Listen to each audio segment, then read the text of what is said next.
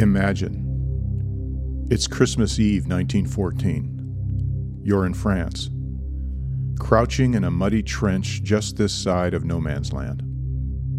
It's nighttime, nearly 9 p.m., and you can hear your fellow soldiers up and down the trench laughing or talking or quietly singing Christmas carols. You're not sure what they have to be merry about. It may be Christmas, but for you, this war has been hell. Your peaceful country life seems worlds away, and you're stuck here with the rotting corpses, insanity inducing artillery fire, and mud so deep it swallows men alive. And to top it all off, your unit's Christmas gift boxes never arrived. You never imagined you'd experience such misery. You're taken away from your melancholy thoughts by the sound of singing. Somewhere, a chorus of voices has struck up a rendition of Silent Night. A panic rises in your chest. Somebody needs to tell those idiots to be quiet. The Germans will hear them. But wait, something's not right. The words aren't English, they're German. In fact, yes, the singing is coming from the German trench. A little ways to your right is a periscope. You run over, look into the viewer. You see lights. Up and down the whole German line, little Christmas trees lit up with candles are shining brazenly in the darkness.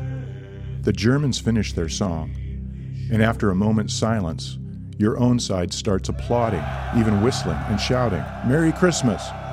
Someone close to you starts a round of the first Noel, and everyone begins to join in. You can't believe it. You and the Germans were trying to kill each other just a few hours earlier, and now you're serenading each other across no man's land. Suddenly, everyone goes quiet. Men close by you begin scampering up the trench wall to look. You join them and see a German commander standing out in the open about 50 feet from his line. A voice rings out from your side Get down, lads, now! All of you, down! But no one obeys your own captain's orders. You all watch as he climbs out and begins crossing no man's land. The two commanders meet and talk and suddenly shake hands, and seeing this, men from both sides begin pouring out of the trenches, calling out Merry Christmas and Froliche Weihnachten. They slowly approach each other, beginning to shake hands, show off photographs of their sweethearts, and offer each other whiskey or chocolate. You can't believe your eyes. How is this possible? In this place of all places, how is a Merry Christmas even imaginable?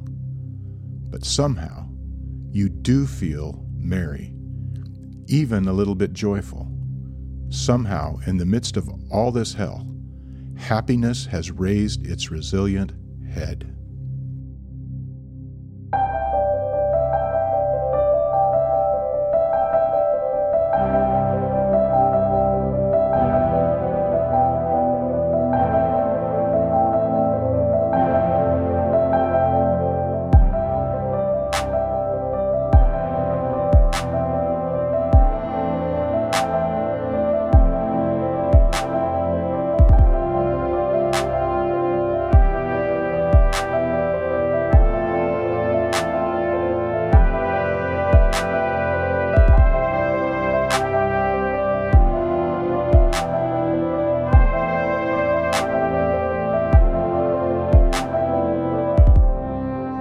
Well, hello everybody. Welcome to the These Days podcast. Ben and Dwayne here. Hello. And this uh, episode will be coming out the day after Thanksgiving. So, from both of us to all of you, we would just like to say.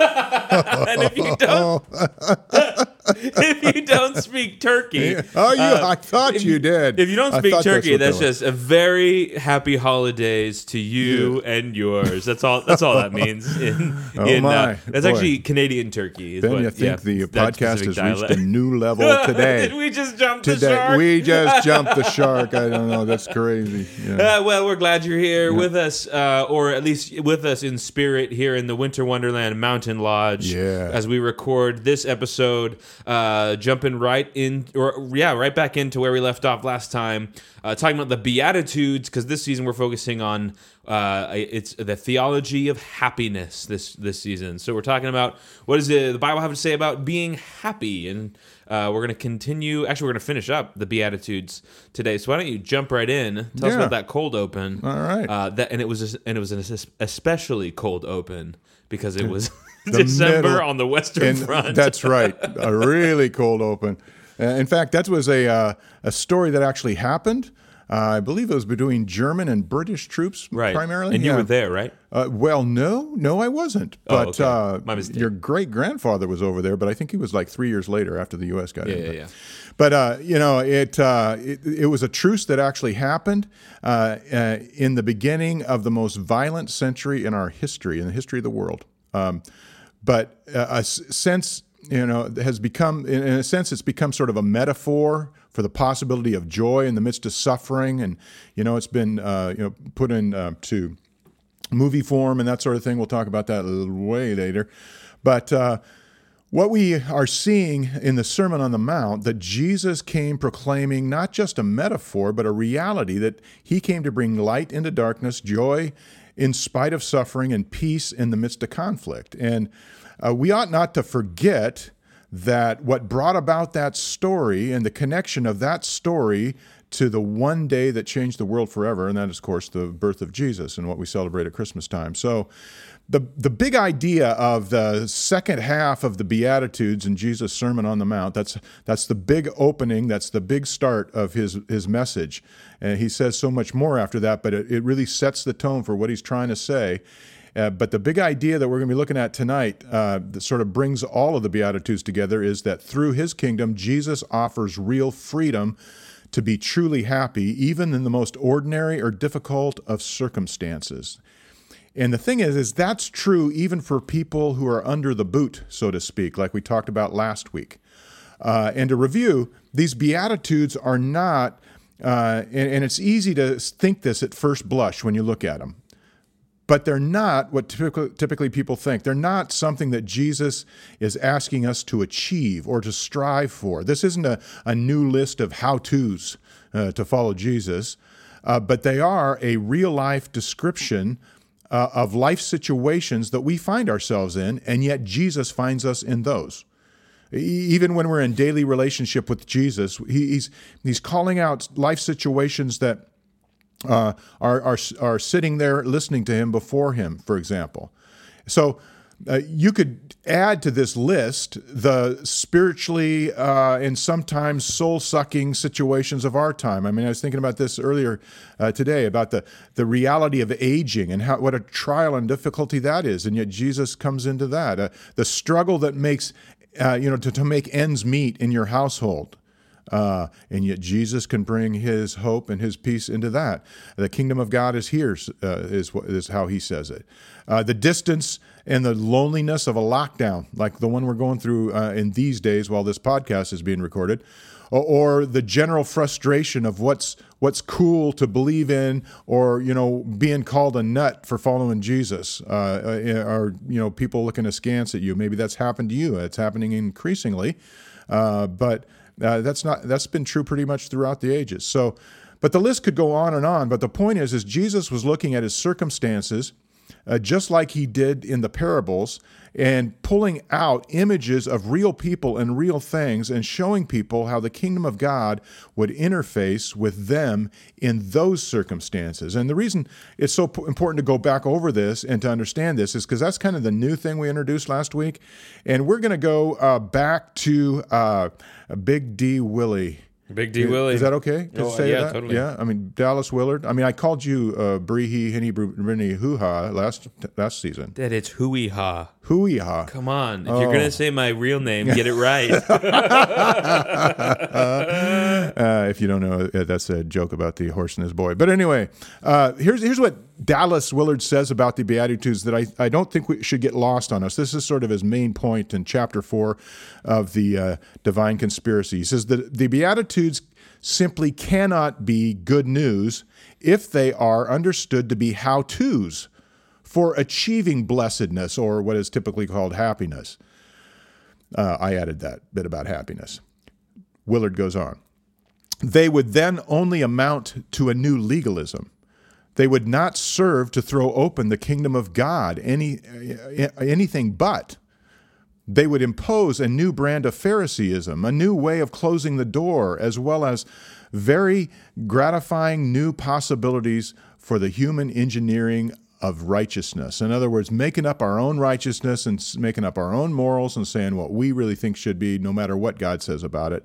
He's saying if we if we take these as sort of how tos or or the the goals that Jesus has for our life, rather than the situations we find ourselves in and we never made them, they never were our goals. See what what Willard is saying here is is so powerful because he's saying that Jesus here at the beginning of the Sermon on Mount is, and in the early days of his ministry too, most likely, is throwing open the doors of the kingdom of God and letting all of us peasants come running in and, and eat the food and enjoy the blessing of being in the kingdom of God. He's, he's opening the doors wide open. So today, in these few minutes, we want to do a deep dive on not only the last four of the Beatitudes, uh, but also, in, in a sense, the, the whole teaching of the blessedness that comes out of these eight Beatitudes. Uh, blessedness in this world, here and now. And we will just be honest here. We are heavily relying on Big D. Uh, we're heavily uh, oh, relying on Dallas Willard pages 106 to 107 if you want to check it out for yourself. That's the Divine Conspiracy. That's right. right. Divine oh Conspiracy, right. Yeah, yeah, yeah, Not that he only wrote one book. right. But that, uh, like we said before, that chapter alone, man, worth the price yep. of the whole book. Yep.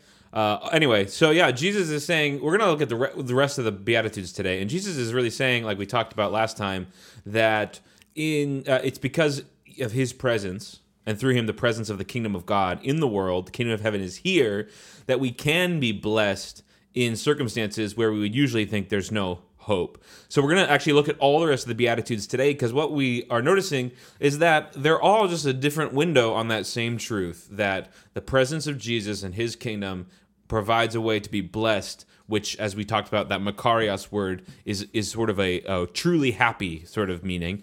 Uh, we can be truly happy through the presence of Jesus and His kingdom, even in circumstances that don't necessarily seem like uh, there's any hope in them. So, in picking up in verse seven, Jesus continues his list of blesseds. He says, "Blessed are the merciful, for they shall be shown mercy." And um, that one might seem like, oh yeah, merciful. That seems like a very spiritual, good thing to practice. Yeah, we should all be merciful, and that's true. But if you think about what mercy looks like in practice, uh, he's really saying, Blessed are the people who let others off the hook.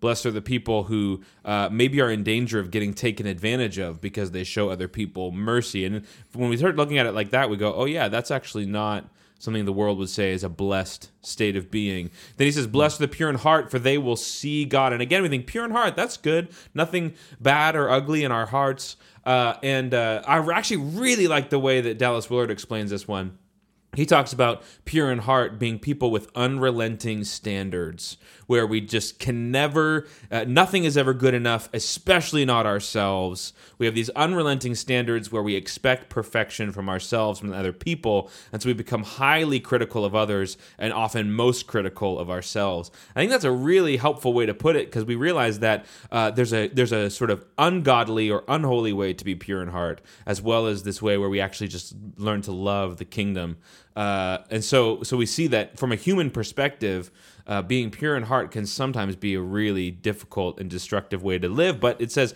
uh, "Blessed are those the, the, pure in heart, for they will see God." Uh, saying that they, they will finally see something that satisfies their desire for holiness, goodness, perfection.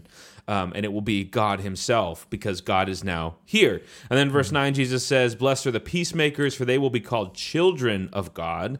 Um, and again, the peacemakers are often the people standing in the middle getting shots fired at them from both sides. And he's saying, guess what? That's also what God does. Just look at Jesus, where he's getting shot at from you know his own people as well as from the oppressive Romans. I was thinking about that one too. This is very countercultural for Jesus to get up there and do this. I th- I kind of think he said this. I think he said all of these with a bit of a smile. I don't think he was flippant, but I think he said it with one of those kind of gracious smiles because northern Galilee, where he was doing this on the side of a hill up northern Galilee, shore of Galilee.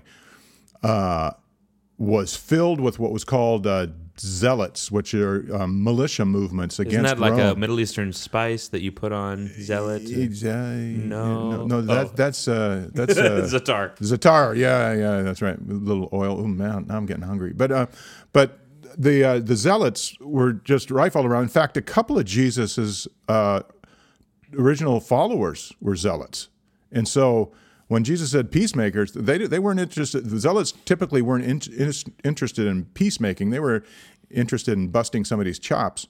So. Uh, I just think that it, there just must have been for those people to sit there and to come and to appreciate what Jesus was saying and have their lives touched.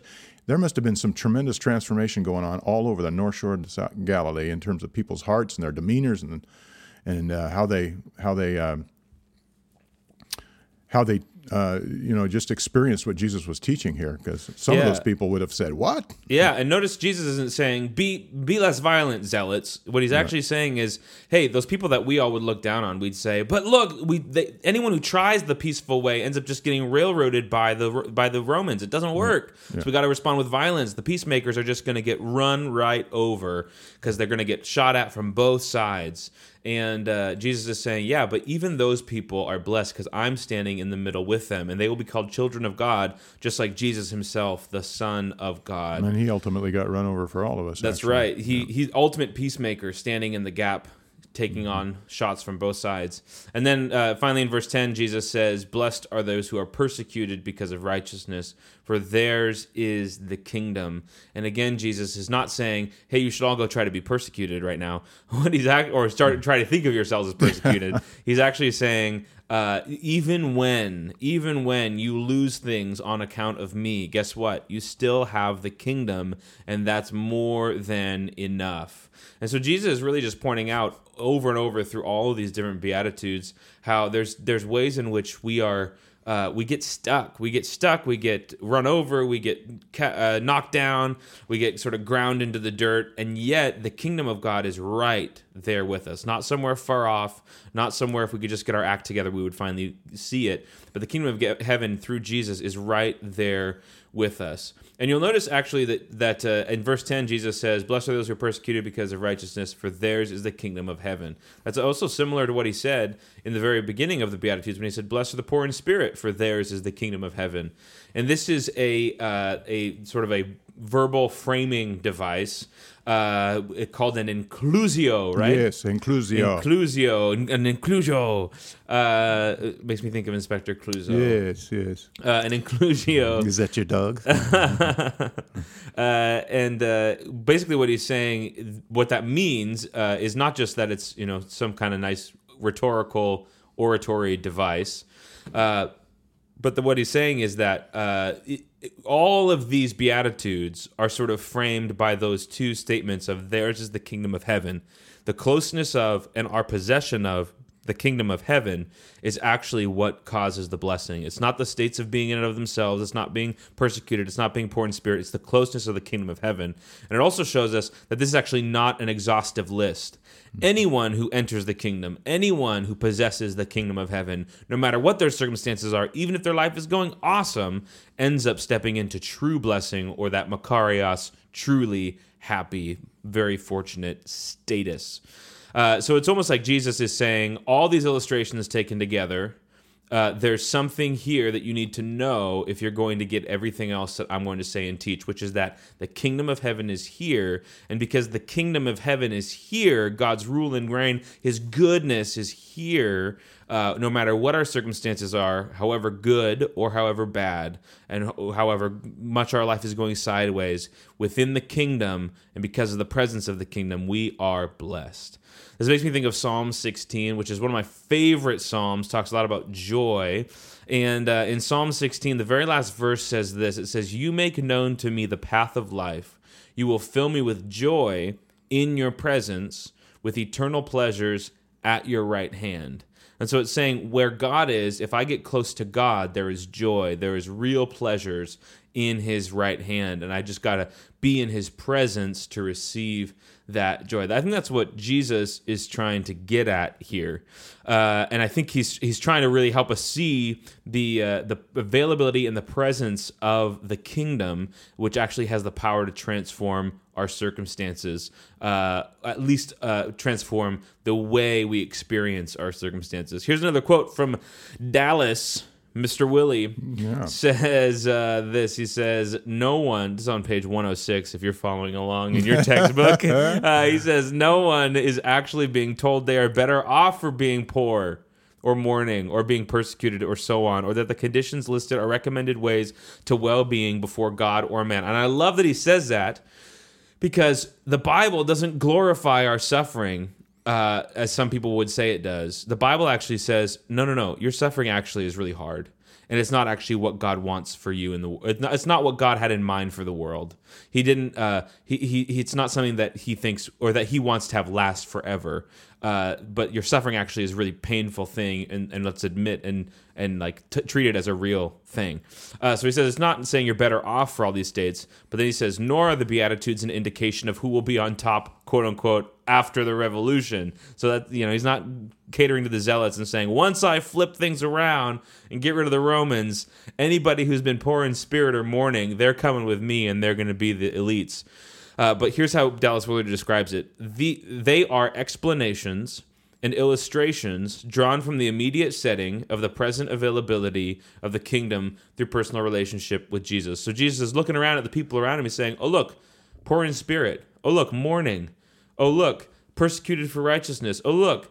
All these people around him who are just bedraggled and down and out, he says, By the way, the kingdom is here for you. And as you possess the kingdom, you are immensely blessed and insanely lucky and uh, mm-hmm. uh, have great reason for true happiness. Then Dallas mm-hmm. Willard finishes up by saying, They, that, that is the Beatitudes, single out cases that provide proof that in Him the rule of God from the heavens is truly available in life circumstances that are beyond all human hope. So when you feel like you're beyond all human hope, the availability of the kingdom actually provides blessing and a way forward. I heard uh, I heard a talk by N.T. Wright uh, recently uh, where he was quoting a Leonard Cohen.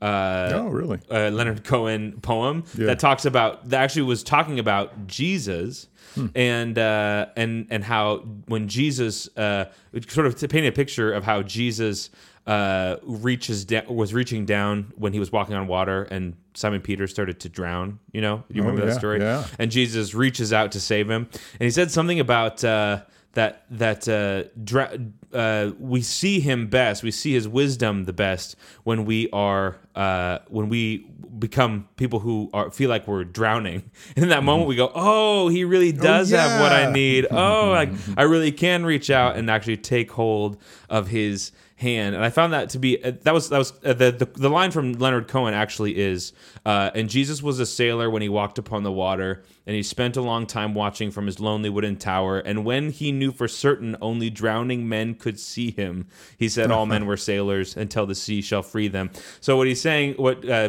Wright was saying was that uh, only drowning men could see him. He made a big point of that, saying when you realize your spiritual bankruptcy, you see just how much blessing Jesus is offering you. And as you give yourself over to the kingdom, you receive more than you could even imagine. So, so your circumstances, you're not just back to square one. You're not just, you know, he doesn't just restore what you already had. He actually gives you more than you expected so that uh, in the moment when you feel like you're drowning or those circumstances that are beyond all human hope, like Dallas Willard said, we experience insane blessing in the kingdom through the presence of Jesus. Yeah, that's why I love that last line of that uh, quote uh, from Dallas Willard that you just uh, read before that about where he says, "Proof that all these beatitudes are proof that uh, in Him that rule of God from heaven truly is available in life circumstances that are beyond all human hope."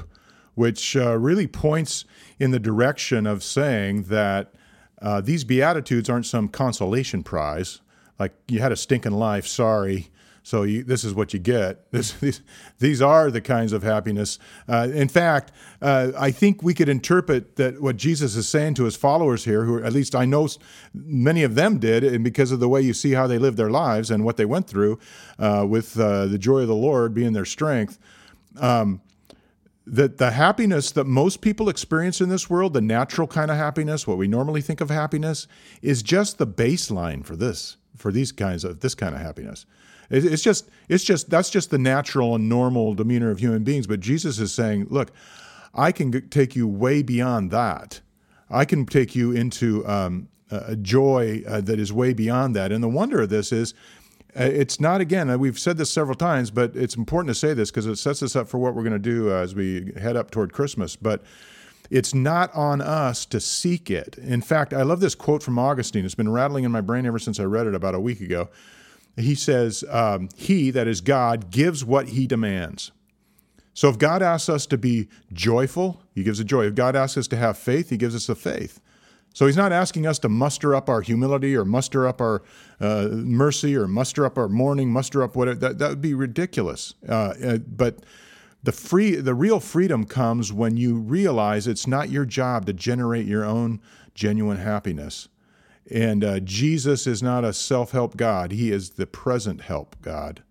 Uh, and I and I and so simply by being near Him and in His near His kingdom, uh, somehow we see the doors opened up to us to enter in, and it's a complete different experience for those who have uh, found their way to Jesus and who are Jesus followers. Uh, think back to when that happened for you. Uh, it wasn't it like a um, it, might not have happened like in a in a day or in that moment. For many people, it does, but it might have been a few months or a few weeks. But there was a turning point that was clearly a demarcation, a clear change. Like you just saw things in Him, you saw things in the Bible, and whatever else that just surprised you. And that's what uh, this kind of uh, blessing or blessedness that, that, Jesus is promising is like. I love the quote from Charles Spurgeon. He says, "As there uh, is the most heat nearest the sun." So there is the most happiness nearest to Christ. And I think that's what he's inviting us into in these Beatitudes. So Jesus is saying that the kingdom gives blessedness even in the weirdest and darkest places. And that's what makes it such a miracle. This kind of blessedness is a supernatural thing, it's, it's a miraculous thing. It's a wonder that people can't figure out kind of thing. And no matter how weird the world gets or how dark the place is where you are, that can be true for you. That He will uh, bring His kingdom and bring it near. Uh, it doesn't mean that it, you know it's all yippee skippy. It doesn't mean that it's all that that He doesn't acknowledge the hurt and the pain. Not at all. But He just doesn't want to. He's not going to let it take us down. So.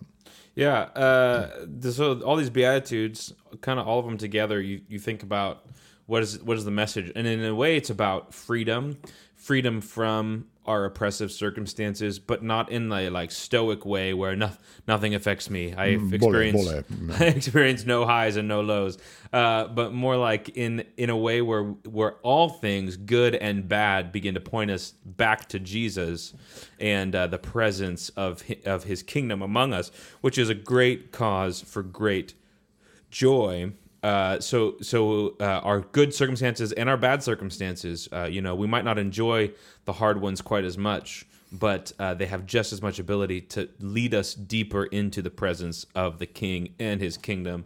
Uh, so that that's why these things are such good news.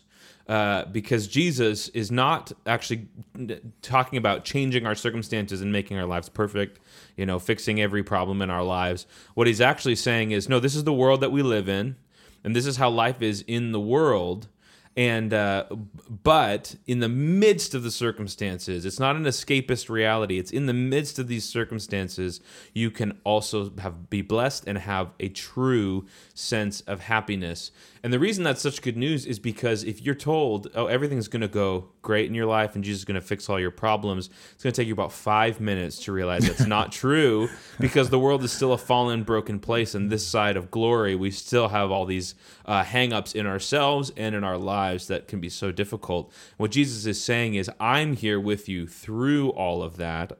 You know, at the end of the book of Matthew says, I'll be with you always, even to the very end of time. And so, uh, as we as we learn to lean into that and trust that and trust the presence of the kingdom among us, we start to have power and peace in the midst of even really difficult circumstances. He's saying that this presence of the kingdom in the world and in a life have the power to uh, restore blessing to our lives that we were made for. Basically, create spaces where heaven and earth overlap and we begin to live in that Eden mentality where we're walking with God in the cool of the day throughout all of our days, whether uh, positive or negative experiences come our way. It doesn't necessarily, ch- it doesn't actually change the fact that we are walking through them with God. See, we are in the Garden of Eden, Ben. You, We are. You, This know is- what that looks like. Yeah, yeah. this is. I thought it was the Mountain Lodge this. Season. Oh yeah, yeah. This Yeah, season, Winter yeah, Wonderland yeah. Mountain Lodge. Well, it just can become whatever you want. Um, yeah, sort of to make this point really clearly, uh, I thought maybe we could quote some C.S. Lewis. Dun, dun, dun, dun, dun. really, Ben? Yeah, I know. okay. I'm always quote. I'm always quoting C.S. Yep, Lewis, yep. and I for sure was the one to put this quote in the outline. Let me tell you, this was this was all me. You're saying it. Yep, and You're I'm it. certainly not the one here who's obsessed with St. Louis. So, uh, C.S. Lewis says the faint, far off result of those energies which God's creative rapture implanted in matter when He made the worlds are what uh, we now call physical pleasures. I love his description of physical pleasures there. What would it be to taste at the fountainhead, that stream of which these lower reaches prove so intoxicating? So he's saying all the things that bring us joy. What would it be like to to actually taste their source? And yet, I believe that's what lies before us. The whole man is to drink joy from the fountainhead of joy, saying all of our dim pleasures here actually point us towards the source itself, uh, which is our destiny to be fully immersed in that fountainhead of joy. Uh, so yeah, Jesus does promise to do the miracle of taking us beyond our circumstances, giving us freedom or grace to live into His good news of great joy. It's a little Christmas quote for you. Good Yeah. news of great Yeah, joy. yeah. Even in the Luke midst, too, baby. even in the midst of our difficult, difficult circumstances. So I think uh, as we sort of actually as we lead, uh, head into the Christmas season, which now that Thanksgiving's over, it's time. Yeah. Uh, I think we can really lean into the fact that Jesus actually does give us grace and power and blessing and joy in the midst of difficult circumstances, but also promises to lead us through and beyond them to to new realities that uh, you know he says he'll wipe away every tear from our eye and he'll do that in small ways here and now and ultimately in glorious ways when his kingdom comes in fullness and in power Yeah, that's right. And for uh, takeaways today, it, it seems best to give uh, Dallas Willard and the Divine Conspiracy uh, book uh, the last word.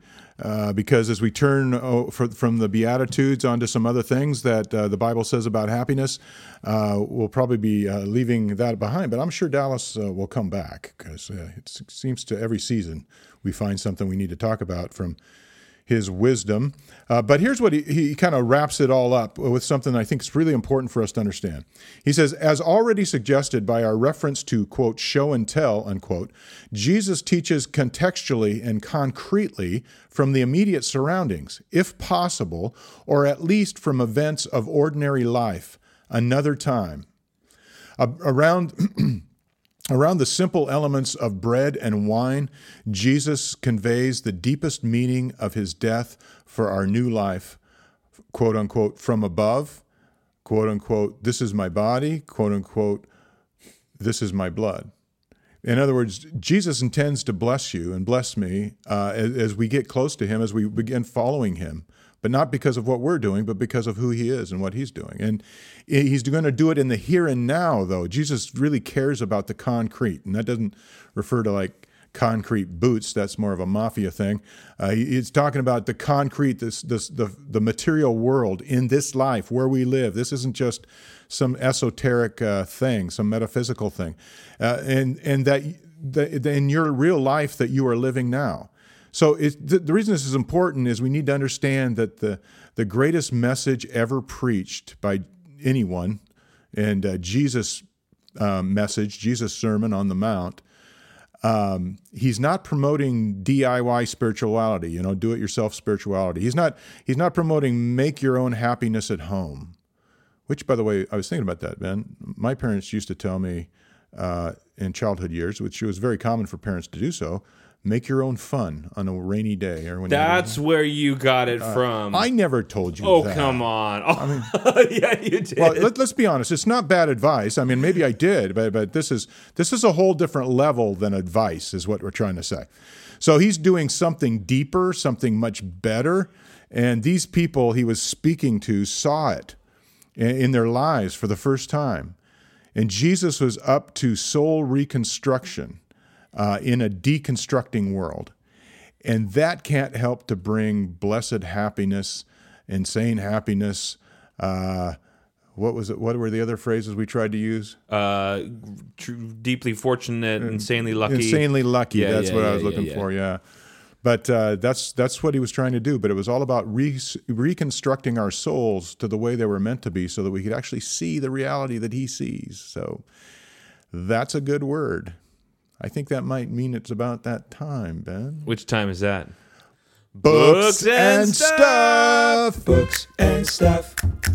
That's good. That's yeah, good. yeah, it's good. Um, so you got a book or stuff? Well, I got a stuff actually. You know that cold open we did about the World War One Christmas armistice. Oh yeah. great reflection on the presence of joy, resilience of joy in the midst of suffering. And there's an excellent movie. I'm I, I promise not to only recommend my favorite Christmas movies every week, but this is one of my favorite Christmas movies. It's called Joyeux Noël. It is in French, German, and English, and it's about the World War One Christmas armistice. You mean it's like subtitled or it's dubbed? It's subtitled uh, when it's not in English. Oh, wow. Yeah, yeah. Joyeux Noël is what it's called. Yeah, it's, pr- it's a great, Very interesting. great movie. There you go. Yeah. We should have maybe subtitled that uh, cold open because I spoke a little German in there. Yeah, yeah, but that's fr- Joyeux Noël's French. Two words. But I hope, Yeah. I hope no German. There weren't any German listeners that were offended by my slaughtering of their language. But I I have a stuff too. It's an odd one. Okay, okay. It's an odd, and and we don't have sponsors here on the podcast. Okay. That's not saying we wouldn't we wouldn't want some sponsor, sponsors at some point. I mean, especially yeah. if they're gonna like provide you know warm beverages for Yeah, these cold winter well, nights. and that just happens to be my stuff. I have a new favorite coffee, and I'm telling you the reason it's so. I see. I like morning coffee. I like it strong, but I want it to be smooth as butter, man. I'm on on it to be smooth, and this coffee I found is it. And so I've given you so many books upon books. I thought, well, you know, why not for uh, the beginning of the Christmas season? Why don't I just kind of give you my favorite coffee, and you can grab a cup of, of coffee and go read one of those books. And uh, the coffee that I'm talking about is from a company that we might be related to, but I, again, this is not a commercial. I'm just saying it's brand new, just coming out. It's called uh, this. The company is called Storiarts. S T O R I A R T S dot com. Storiarts, and uh, they've got three uh, different flavors, uh, three different uh, roasts. And oh, the guy that roasts the coffee is a friend of ours too. He's a great guy. yeah, and Uh, what yeah. what's the name of your favorite roast that they've got? okay, okay. You're you're you're trying to man mock me. I can see that right now. But my favorite roast because it's the two beans blended together. It's a blend. Is the romantic blend? and cue the Gone with the Wind no, theme. no, no, no, no, no. I'm. I could go get the fantasy blend in my Gandalf costume and come and really give you a whooping. But now I'm just saying, this that. Uh, you, there's three blends. I think one's the gothic blend, the romance bl- romance blend. I said romantic, it's romance blend, and the um, even though I am a romantic guy, uh, and the fantasy Wow, this is a really extended commercial we got going on here. I'm just saying, it's good. It is coffee. good. It's my new favorite coffee. It is Yeah, good coffee, yeah. and uh, we are uh, we do have a couple slots still open for sponsors on this podcast. Okay, uh, unrelated to us. Anybody that's unrelated to us. Okay, so so make sure you check out the Divine Conspiracy, especially chapter four and chapter nine, if you haven't done so already. we and should get some the money man- for that too. That's right. And remember the man born to be king, which we mentioned last week. Great thing to read at Christmas time, and just really fun, a fun read. All right. Any, anything th- else for? yeah, well, just thanks for joining us uh, today in the Winter Wonderland uh, Mountain Lodge. And um, Are those chestnuts roasting by the open fire over there? oh, I think there might be. wow, we better go have some Oh, of those. mm, yeah. What was that outside the window, man? What's what? What do you see outside the window? There's a little little person in a white smock or something like that. Oh wow. Oh, look, they just came in the door. Oh, Dad, it's a chorister.